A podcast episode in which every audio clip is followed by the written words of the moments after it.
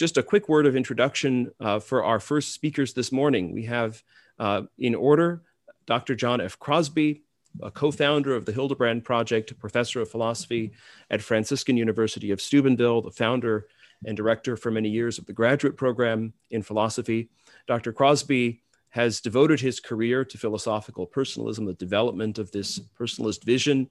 He was a student himself of Dietrich von Hildebrand in the last 11 years of von Hildebrand's life, and also a student and disciple um, in the early years of the papacy of John Paul II, of John Paul himself, through his through my father's teaching for many years at the Institute for Marriage and Family in Rome. We also have with us Mark Spencer, professor of philosophy at the University of St. Thomas in Minnesota. Mark is, among many other professional associations, an associated scholar of the Hildebrand Project, where he is a fellow in metaphysics and aesthetics. Mark is uh, one of our great collaborators in this work of spreading personalist thought. And we're very happy to be featuring him and Dr. Crosby this morning as we introduce the topic of our seminar. So without further ado, I'll turn it over to, um, to Dr. Crosby. Right. Thank you, John Henry, and welcome everyone to our week together in this seminar on the personalist vision. Now, you will wonder what exactly the personalist vision of the individual human being is. What is it about man that especially that is especially stressed by personalism and gives rise to a personalist vision of man? I'll address this and then uh, my friend Mark Spencer will follow up along the same line. There is a mysterious individuality of the human person. It lies in the fact that each person is unrepeatable, can never be replaced by another person. Persons are never interchangeable with each other. If a person goes out of existence for good, a hole is created in the world that can never be filled by any subsequent person. So this is the aspect of the personalist vision that I want to introduce. Let me explain this by way of a contrast. Within plant species and within many animal species, individuals are interchangeable with each other. But individual human persons are not interchangeable. With flowers, for example, it is important only that there be some individual instances of a flower species. But whether the individual that instantiates the species be this individual or that one makes no difference. They are interchangeable with each other. In all the different kinds of interest we can possibly take in flowers, there is no basis for preferring this individual flower to that equally good instance of the same flower species.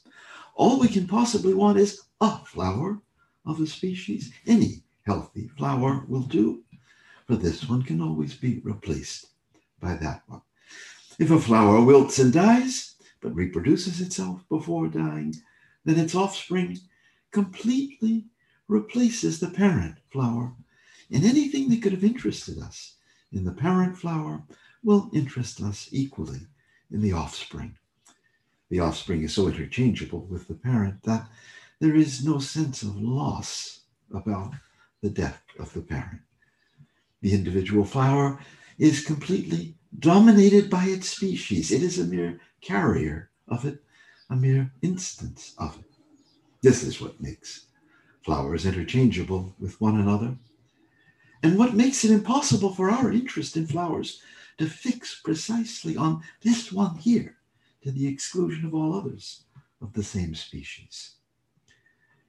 But with human persons, it is completely different. They are not dominated in the same way by the human species, but as has often been said, each person stands in a sense above the human species, or better, each contains something in excess of the human species or contains some personal identity irreducible to the identity we have as a human being.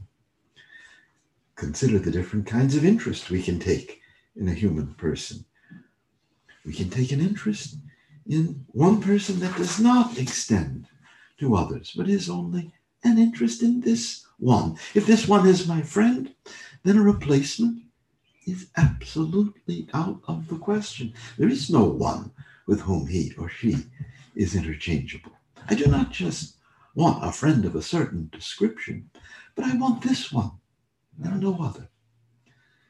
The death of a human being who was my friend inflicts a sense of loss such that no subsequent human person can possibly compensate for that loss. So, what I want to say is that we can't begin to understand the personalist vision of man if we fail to grasp the abundance of individual being that we point to when we say something in excess of the humankind, something more than an instance or carrier of it, something that prevents it from being interchangeable with every other human being. Now, you might think that this has been known for a long time and that I'm just belaboring the obvious. Is there really here some new insight of personalism? The Canadian philosopher Charles Taylor helps us to answer this question.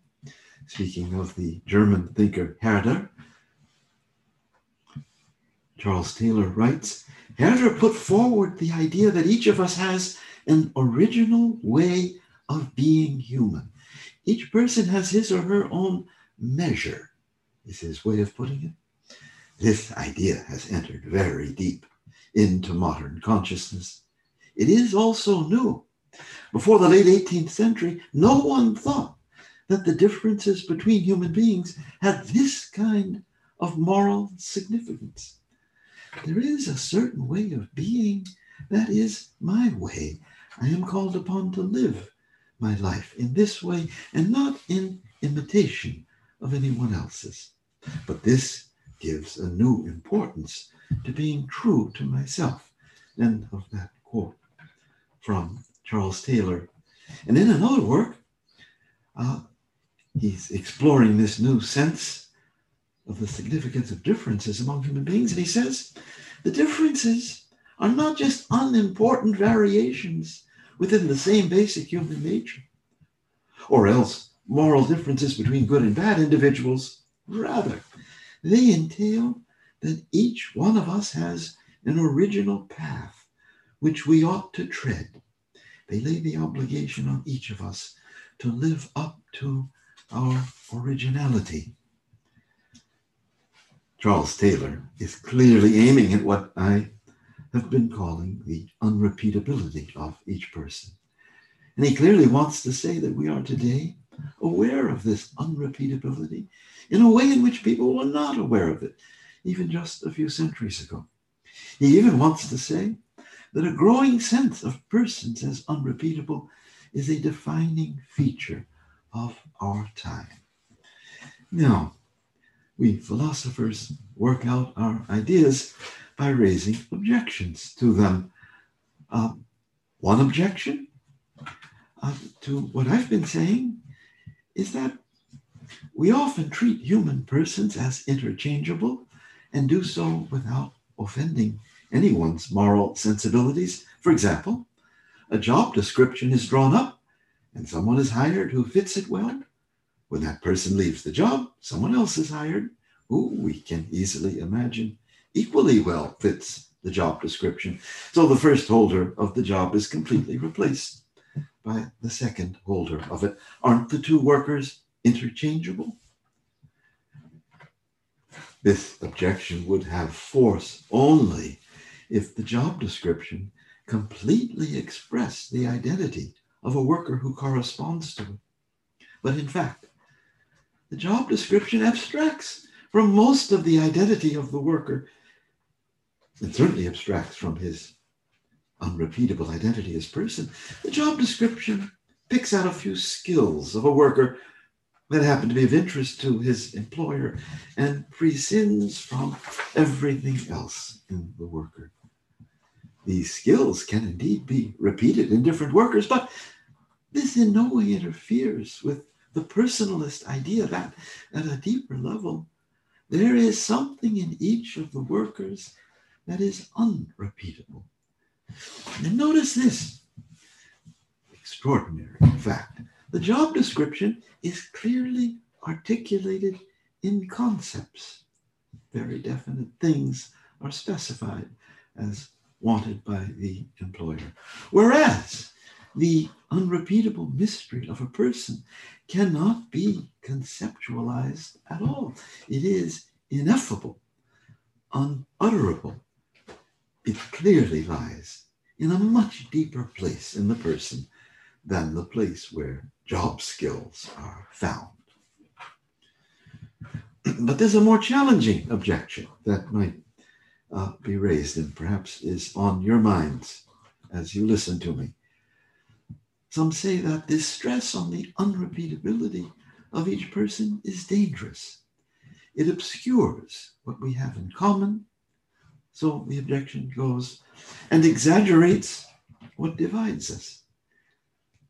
In order to avoid a bad, destructive individualism, we have to stress, so the objection, above all else, what we have in common and forget about what is my own and not another's.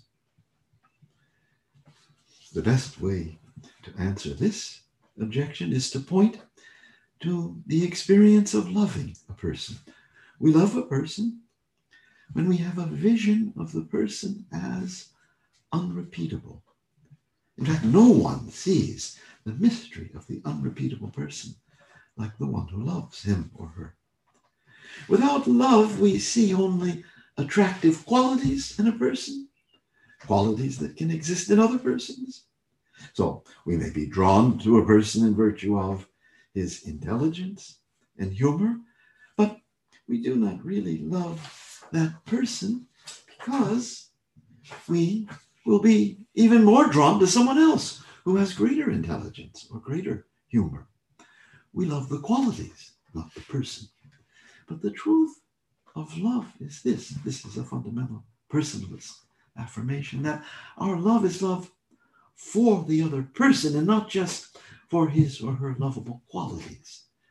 And our love reaches the other person only when we apprehend the other as unrepeatable person. Now back to the objection that we undermine the unity of all persons when we stress the unrepeatable identity of each. How could we possibly undermine the unity of all persons if it is precisely the unrepeatable identity of a person that, when experienced, awakens in us love for that person? If persons are brought together mainly by love, and if love for a person is engendered by the sight of the unrepeatable mystery of that person, then our insistence on the unrepeatability of each person, far from isolating persons from each other, enables us to understand how it happens that persons can come to be united in love.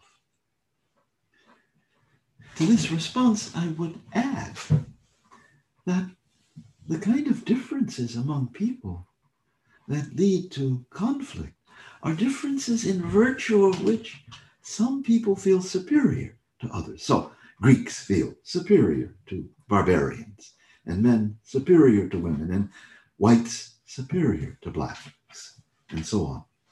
But the unrepeatable mystery of a person does not establish a person in a position of superiority or inferiority to others. Rather, as unrepeatable persons, we are incommensurable with one another. We exist in a space in which there are no hierarchical rankings. I would just add that our common human nature is indeed a significant bond of unity among us human beings, just as the objection claims. Our friend David Brooks, who will speak this afternoon, has thought deeply about this communitarian dimension of personalism. Uh, so it's certainly true that bad things happen when we lose sight of this primordial unity that we have as fellow human beings. But equally bad things happen when we treat persons as interchangeable. Our unity as sharers in human nature is a unity based not on fusion or on blending, but on the unrepeatable identity of each person. Thank you. Thank you, Dr. Crosby. Uh, yeah.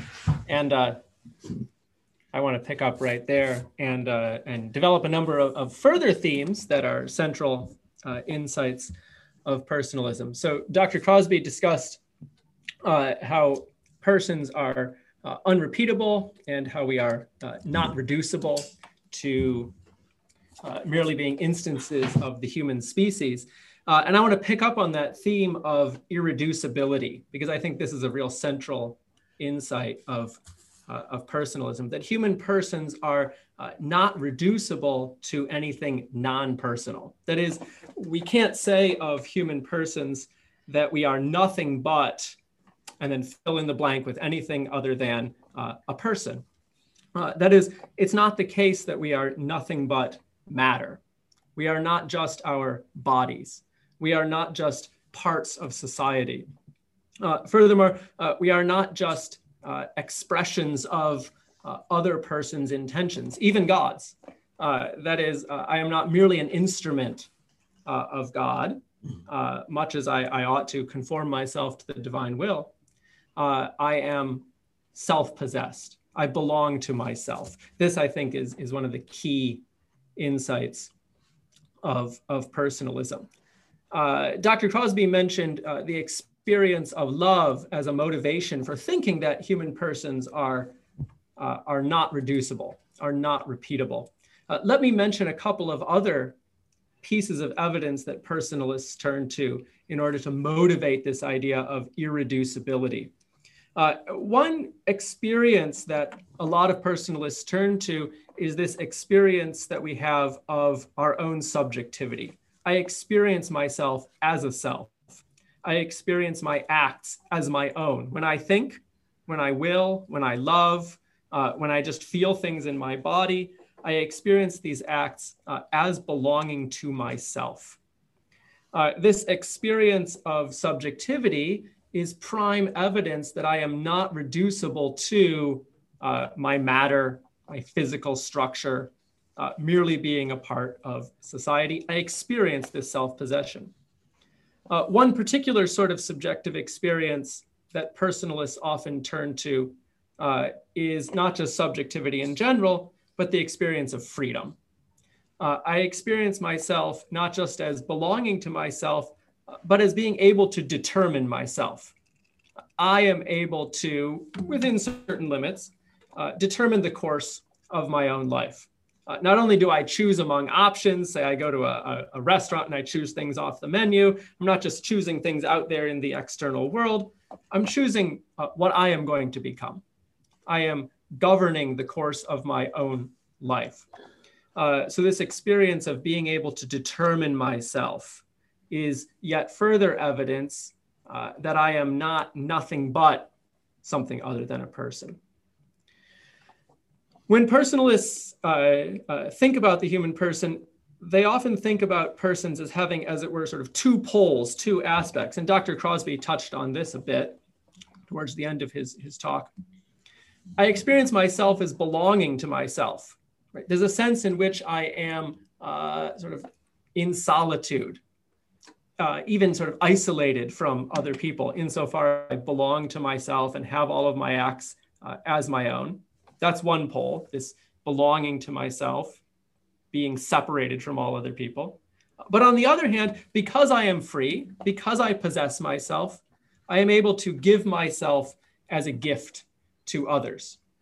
This can happen through love relationships, like Dr. Crosby talked about, it can happen through friendship, through marriage, through entering into political life, uh, as a teacher, giving myself to my, my students through discussion and, and lecture, uh, through a parent giving themselves to their child, lots of different sorts of relationships, we are able to give ourselves, uh, make a, a gift of ourselves to others. So we've got these two poles. On the one hand, we are in solitude, we belong to ourselves. On the other hand, we are open to others. Uh, hence, uh, a lot of personalists emphasize the fact that we are fundamentally dialogical beings. That is, we are beings in dialogue, in conversation with others. Uh, although I possess myself, uh, although I cannot fully belong to anyone other than myself, uh, I only become a self in conversation, in relationship with, with other people. And we see this in, in young children, the way in which they come into a sense of themselves through a relationship with their parents, their friends, and so forth. Uh, but we see it in adults as well. In order for me to have a sense of my own identity, a sense of this belonging to myself, uh, I need to enter into relationship with others. Uh, so again, there we see these two poles. I belong to myself. I am separate from other people, and yet I go beyond myself and enter into uh, relationship with others. Uh, hence, personalism thinks, as Dr. Crosby emphasized, that we have a fundamental solidarity with all other persons. Uh, that is, we're in this together. Uh, human beings belong in community uh, with other people, uh, but a community based around uh, not power relationships, uh, but based on self gift, in which I make a gift of myself to others and I receive others giving themselves to me. historically speaking, personalist, personalism developed uh, in opposition to uh, a number of depersonalizing uh, movements. So personalism really gets going uh, towards the end of the 19th century, beginning of the 20th century, uh, in opposition to movements like totalitarianism and fascism and communism and other sorts of ideologies which would reduce the person to merely being a part uh, of society. But personalism also arises in opposition to, uh, to individualism, to views that would see us as uh, entirely just isolated individuals, entirely self interested individuals, just looking for our own fulfillment, our own flourishing, the satisfaction of our own rights and, and needs and desires. Uh, personalists frequently contrast uh, being a person to being an individual individual emphasize that isolated uh, aspect of the person. Person, on the other hand, uh, balances the fact that I, I do belong to myself, uh, and yet I am inherently open to others. Uh, so a, a, personalist vision is always going to, uh, to emphasize that aspect of self-gift. Uh, one final feature of persons uh, that I want to mention here as, as I think a real central insight of personalism is personalists often emphasize that human beings are spiritual beings. And I want to explain uh, what this means. Uh, so to be spiritual uh, means precisely what I've been talking about, this ability to go beyond the self and make contact uh, with others. We do this through our intellectual activity when we grasp the reality of other persons and, and non personal beings. Uh, we do this through our wills when we uh, make a sincere gift of self to another and determine my life to go in a direction whereby it is open to others. We do this through our, uh, our feelings uh, when these feelings are open to being moved by others for example, when I am moved by the beauty of a, a painting, a musical work, or another person, uh, when I am moved by, uh, by adoration for God, moved by devotion to another person or, or to a noble cause.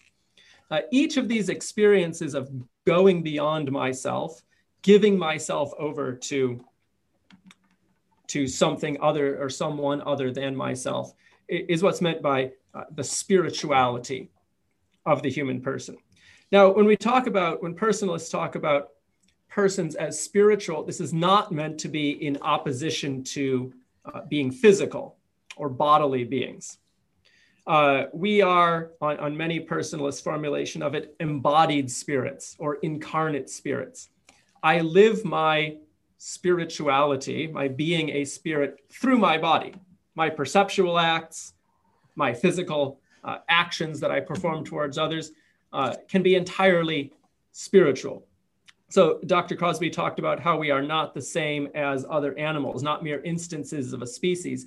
And we see this in the way in which we live out our bodily lives. Human beings uh, don't just merely act uh, in a purely biological or purely physical way. Rather, our biology, our physical aspects have been taken up into our spiritual life, uh, such that the things I do with my body express my intellect, my will, my affections uh, and so forth. So there's going to be an emphasis on the spiritual, but without any hint of, of a sort of dualism uh, or an opposition between spirit and uh, body. The only opposition that personalists are going to emphasize is this opposition between person and individual, which represent two ways in which I can live out my life. Do I live it out in a, a selfish manner, a way that is entirely focused on just satisfying my own private needs? That's being an individual do I live out my life in a way that is open to others, giving myself to others? That's to live fully uh, as a person. Uh, we will see as, as we go along through the rest of the sessions today and, and the rest of this week that there are a great many other insights that personalists provide to us. But I think uh, between what Dr. Crosby and I have talked about, that we've got a, a good basis here, I think, for getting started. Thanks to everyone for being here. Yeah. Thank you, Mark. Thank you. Thank you both very much for those um, those thoughtful opening remarks. So um, I would point out to you both as speakers that you're welcome to take a look at the questions that are coming in through the chat. Um, I will lead off with a couple of them here and continue to invite our audience to submit the questions through the chat feature. There are a number that are coming through the, excuse me, the Q&A feature. There are a number coming through the chat, but we'll be looking specifically in the Q&A function for your questions. So, a question that's been raised in a couple of different ways by several speakers here have to do with this issue of self possession and God. So, I'll read one question In what sense are persons self possessed rather than belonging to God? It seems true that God is more myself than I am, to this person's quoting this kind of language that we see often among the mystics um, and in discussions of our sense of divine providence and so on, God being closer to me than I am to myself. And a related question, uh, which I'll just pose at the same time, is how can beings which are so individual to be unrepeatable have one and the same final end? Do not Christians believe that we all have one and the same final end, the beatific vision? So maybe those are two good questions to um, pose to both of you in an effort to also clarify the concepts that you all have been presenting here. So I'll let I let, let uh, Professor Crosby maybe I'll I'll let you go first, uh, and then Mark, yeah. you can say something. I have to apologize to the audience. I think I'll be struggling between Dr. Crosby and Dad throughout this. So, right. For those of you who, who were wondering, it is indeed the case. Yes. Father and son here. Anyways, ah. Dr. Crosby. All right. Thank you, Mr. Crosby, founder of the Hildebrand Project. Um, uh, take that first question on the self possession of persons, uh, I think that everything we would want to say about belonging to God and uh, even being filled with God uh, and possessed by God coheres in the end with the fact that we belong to God as person. God doesn't forget the different kinds of things He's created. Uh, and so it's not as if this belonging of each person to himself is canceled out by the fact that it's God that I'm related to. Uh, one way in which Karol Wojtyła, great personalist about whom we'll be speaking a little later, uh, stresses this is to show what respect God has for the free yes of each person. Uh, he uh, doesn't coerce. Uh, uh, uh, yes, he respects our freedom. And if our answer is no, um, he respects even that. So I think one can say that he wants a union with himself, uh, which is an exercise of that free self gift of which Mark spoke. He doesn't absorb us in a way that, um, you know, shuts down this belonging of the person to himself and the capacity for making a free gift of himself. Uh, it would be, I think, a really bad depersonalization of, of us human persons if we thought of God as somehow absorbing, inhabiting, completely taking over, reducing us to a mere extension of himself. That would be violence done by God to his own creation. That's just not the way uh, he calls us and uh, works with us. So, uh, yeah, I'd, I'd want to hold fast to self possession, self gift, self determination, even, or rather, most of all, in relation to God. And yeah, now, Mark, you may want to add something yeah, I would agree with all of that. Um, so the the question sort of posed this in, in Augustinian terms, right? St. Augustine talks about how God is, is more interior to me than my inward self, right? So there's a sense in which uh, uh, God is more me than I am myself. And I, I think that's a, an insight that the, the personalist can appropriate, but in a particular way. So uh, on this sort of all older St. Augustine sort of, of view, um, creatures have their properties uh, by sharing in God's properties. Uh, so, so beautiful things have their beauty by sharing in God's beauty, and good things have their goodness by sharing in God's goodness. The world is a sort of uh, expression or, or, or, sacrament of God. Um, and I think the personalist can pick up on this idea uh, where human beings, human persons share in God uniquely, or, or, persons in general. I suppose angelic persons would as well. Um, where we share in God is we share in his freedom. Uh, so, so God is not only perfect and infinite goodness and beauty and truth and so forth, but God is perfect freedom. And what God has done on this personalist vision, I, th- I think we could say, is God has given us a, a genuine share uh, in that freedom. But to share in God's freedom, to share in freedom, uh, requires that we be genuinely free. Right? And to be free uh, is to uh, in a sense, be separated from others uh, to the extent that I need to be able to possess that freedom so that I can use it to make that gift of self that, that Dr. Crosby was talking about. Uh, and, and, so there's a sense here in which we can enter into the very deepest sort of relationship with God precisely because we share in, in Him in this distinctive way. To, to the other part of the, uh, to the other part of the question about the human end, um, I think that most personalists are going to want to uh, sort of balance two aspects here. So Dr. Crosby talked about how we do have a common nature. Right? We are all uh, human beings. We have human nature, and human nature gives us certain powers, certain abilities. And those abilities can only be perfectly fulfilled by reaching certain ends, certain goals. And uh, on the Christian vision, the end that's going to most perfectly satisfy and fulfill all our powers is union with God. Uh, but the personalist is also going to emphasize that we're not just instances of that common nature, but we are uh, distinctive, that we have something in excess uh, of that nature.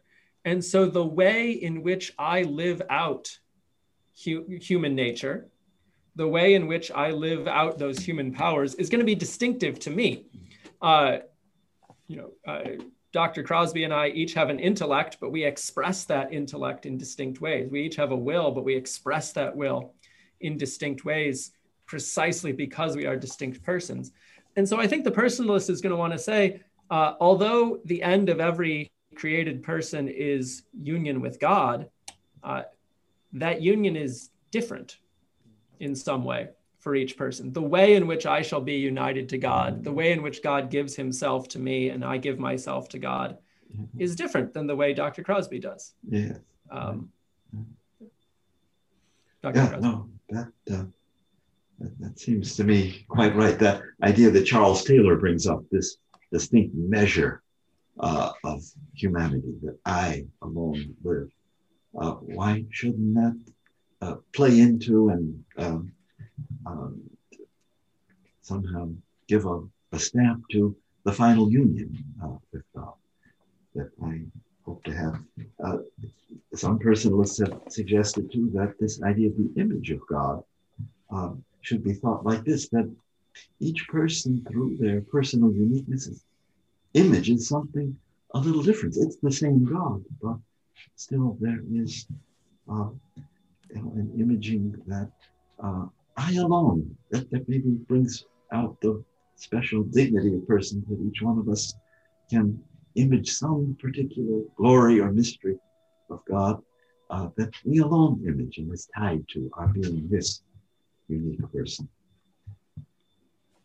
Uh, Dr. Jim Beauregard asks in the, the chat, um, uh, in dialogical personalism, person is sometimes seen as uh, created uh, by a relationship. And I, I, spoke in my remarks about how uh, we are only fully persons uh, in our relationship with others. And Dr. Beauregard asks, is, is this problematic to say that dialogue or interaction is prior ontologically, that is more fundamental to being a person? Or is it better to see that persons are more fundamental and that we're drawn out by relations with others? And uh, I, I, take it that a big worry here, and maybe this is a worry that many of you had as, as I made my remarks, is it makes it sound that uh, persons are not persons until we enter into that relationship with persons, such that, say, uh, babies would not be persons, right? In as much as they, they can't enter into this fully conscious relationship with persons. Um, meant some mentally impaired persons or cognitively impaired persons might not be uh, persons. It might sound like, uh, and I certainly want to block that implication. That's that's certainly not the view of the personalists that we'll be discussing here uh, this week. Nevertheless, uh, personalists want to emphasize this aspect of uh, relationality. Uh, persons are beings who are in relation. Uh, but that relationality is more fundamental than conscious relationality. To be a person is always to be in relation with other persons uh, because persons are created persons are brought into existence by other persons. So to be what I am is to be in relationship with God who created me. It's to share in God's freedom, God's attributes, God's love. Uh, to be a person is to uh, be brought into existence by other human persons, and so have a relationship in what I fundamentally am to those other human persons, uh, whether I'm conscious of it or not. So I think the, the personalist wants to say both uh, we are fundamentally relational, and that is more fundamental than any conscious relations we enter into, but we sort of fully come into our own by consciously living out those yeah. those relationships. Right. Um, and so there's sort of uh, relationality on both sides there. Right. Maybe one could introduce, uh, Mark, what do you think, uh, the uh, concept from the Aristotelian metaphysics of a being actualizing itself, and say that in our encounter with other persons, um, we're not brought into being out of nothing, uh, we bring an already existing personhood, but that personhood can be actualized. The fullness of self possession, the capacity for self gift, for self transcendence, all of that gets actualized in the encounter with other persons, especially love like encounters. Um, so we think of uh, others as giving us not our very being, um, as persons, but actualizing it. Uh, that um, perhaps captures the distinction you uh, were rightly making. Thank you. There are a number of questions here that ask um, that imply either a word. Well, I should say imply not a critique by the questioners, but a worry about the use of the term person itself. So I want to read just one question from our our friend in, in Poland, Pavel Pias, who mm-hmm. asks whether there's a risk that the concept of person is a kind of cultural artifact of Judeo Christian culture. and he mentions that there's empirical data indicating that there's an important difference between Western cultures and Eastern cultures on the understanding of this concept. And we, you know, I think most of us are familiar with this. That in the West, we tend to think of ourselves first as individuals, and then members of a group, and and that that's that conceptual um, hierarchy is reversed often in Eastern cultures, with the sense of being a member of a community coming prior to that strong sense of the of the individual. And I can add to that uh, an article I recently read in the New York Times in which it was observed that when, for example, in an Asian family, a family member gets cancer, often the family doesn't inform that family member and simply makes all the decisions about the care on that person's behalf. So that perhaps is an extreme and maybe not in uh, maybe not true in every instance, but I think in, in a Western context we would find that to be um, quite problematic. So I wonder if either of you could comment on this concern that we're speaking about this this notion of the person in very metaphysical and philosophical, a strong sense of um, of having come upon the essence of something, but there's this uh, perhaps this pushback that we we're, we're neglecting to uh, to recognize the um, the historical or cultural dimensions of the concept of person. Yeah. Yeah. Well, maybe one just uh, jump in, or did you, Mark, want to? No, please go ahead. Yeah. You know, I think of the uh, fundamental uh, personalist idea that you know persons are never rightly used in an instrumental way, uh, never rightly treated as mere parts of a whole, like the cells in an organism. Uh, and it, it, it seems to me that that notion, persons are violated when instrumentalized, um, has wide resonance in the consciences of people east and west. Uh, and, and that's a sign of, of personhood as, as being something real and transcultural uh, that is uh, somehow making itself felt in our uh, thinking and moral judgment.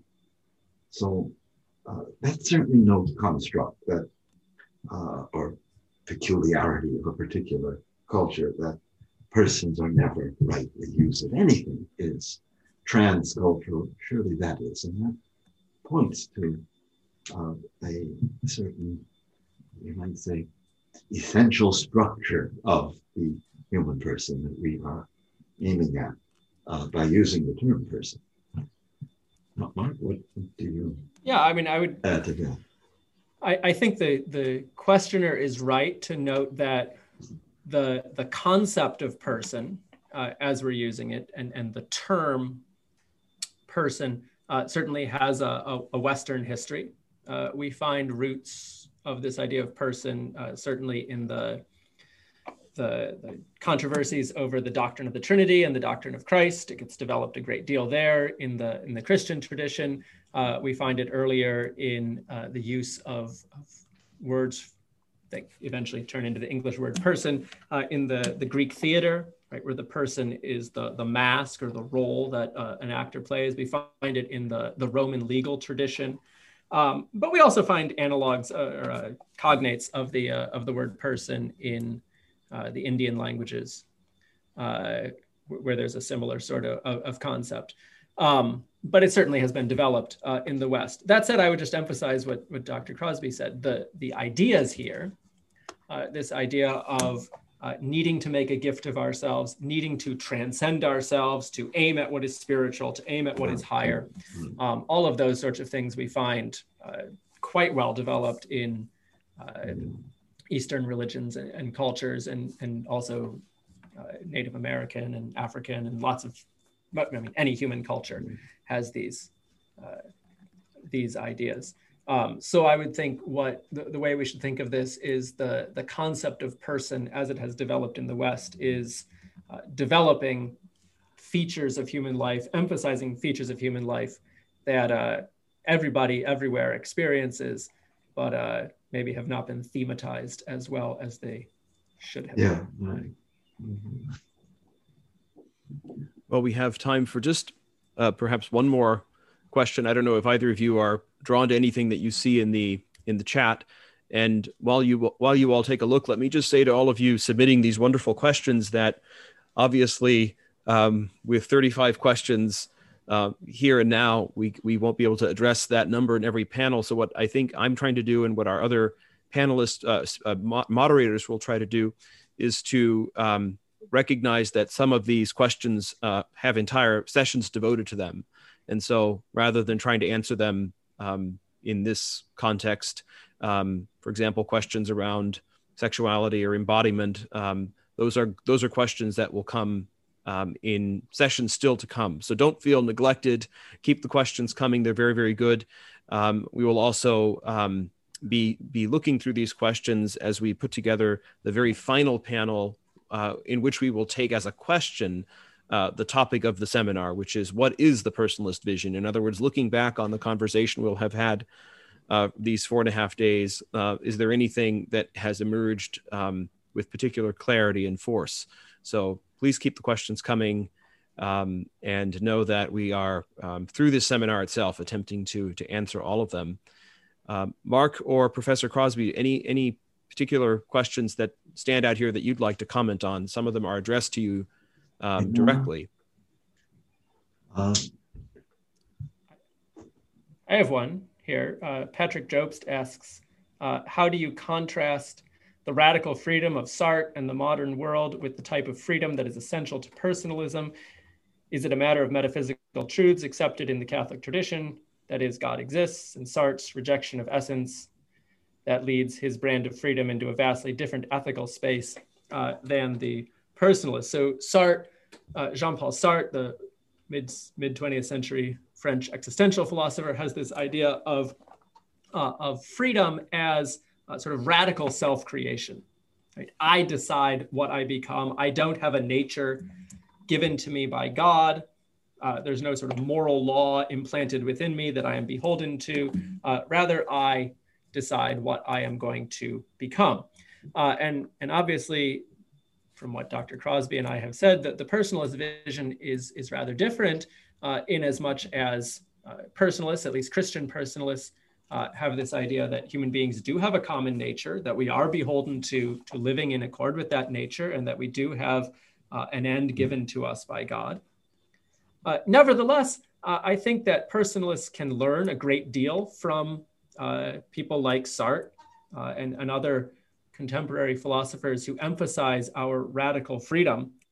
Uh, although on the personalist vision, we uh, ought to live in accord with our given nature and we ought to pursue union with God. Uh, nevertheless, uh, on this vision, uh, there is a genuine sense in which it is radically up to me whether I will do that or not. Uh, and so I think a genuine sense in which the personalist can say, I, I do create myself, I do determine the course of my own life. Uh, not in the sense that I don't have a God given nature, uh, but in the sense that I have to appropriate that for myself or not. It is up to me whether I am going to live in accord with it uh, or not. I have to put the stamp of my uh, sort of my own owning it, possessing it, right? appropriating it for myself uh, or not. Uh, and so for for that reason, I think the, the personalist can accept a great deal of the, the modern uh, conception of freedom, uh, but with these very important additions. Maybe just to uh, tie this this line of questioning up with one final question to you, Dr. Crosby, um, because I think this reflects maybe a um, this, this would allow for a certain sharpening of the concept of self determination. Question is uh, there's so many ways in which we can't determine our own lives, given our formation situations, personal uh, personal circumstances, historical circumstances. Could we, could we comment further on how a person can determine his or her path within the, the context of all of these limits? So what I hear there is that this this language of self determination, self creation um, may strike some people as um, uh, you know maybe more of an ideal than something that they they feel that they can realize right, in their own right. immediate lives so in what respect in what respect does is self-determination and self-creation possible even in circumstances with extraordinary limits yeah, uh, for example uh, yeah well you know uh, uh, the point is often made that people who are dealt a very hard hand in life with many deprivations still um, have the power power in their self self determination of saying yes to those circumstances and working with them and finding the possibilities that are always there in hard and uh, great deprivation. So uh, when when you survey your condition and see how much uh, is already set for you, uh, how the, somehow the terms of your existence are already set without your consent, there is still, uh, like the great Kierkegaard said, this choice you have. Do you will to be the self that you are? Or do you, in rebellion, refuse to be that self? That's a profound act of self determination. And it's exercised just in relation to this already givenness of the circumstances of life. And it's not just a servile acceptance. As I say, um, our experience is that all kinds of possibilities show up uh, when hard circumstances are uh, accepted in a grateful spirit. That, that uh, all kinds of things become possible uh, thanks to that self-determination. That don't take away the all the liabilities that we've inherited, but uh, still there's a space for significant creative freedom. So it's not at all the case that we have to be able to name all the terms of our existence in order to really have self determination. Well, thank you very much to both of you. That was a wonderful uh, first session in which to um, begin our discussion of the personalist vision, a look at these these foundational categories in which personalists think, um, and I think a lot of clarification already of the sort of questions that I see coming up in the um, in the in the chat here from our audience. So we're going to take just the briefest of breaks uh, before moving on to our next session, in which we'll be looking at uh, two great personalist figures, uh, Karol Wojtyla and Dietrich von Hildebrand. So stay with us, and we'll be continuing shortly.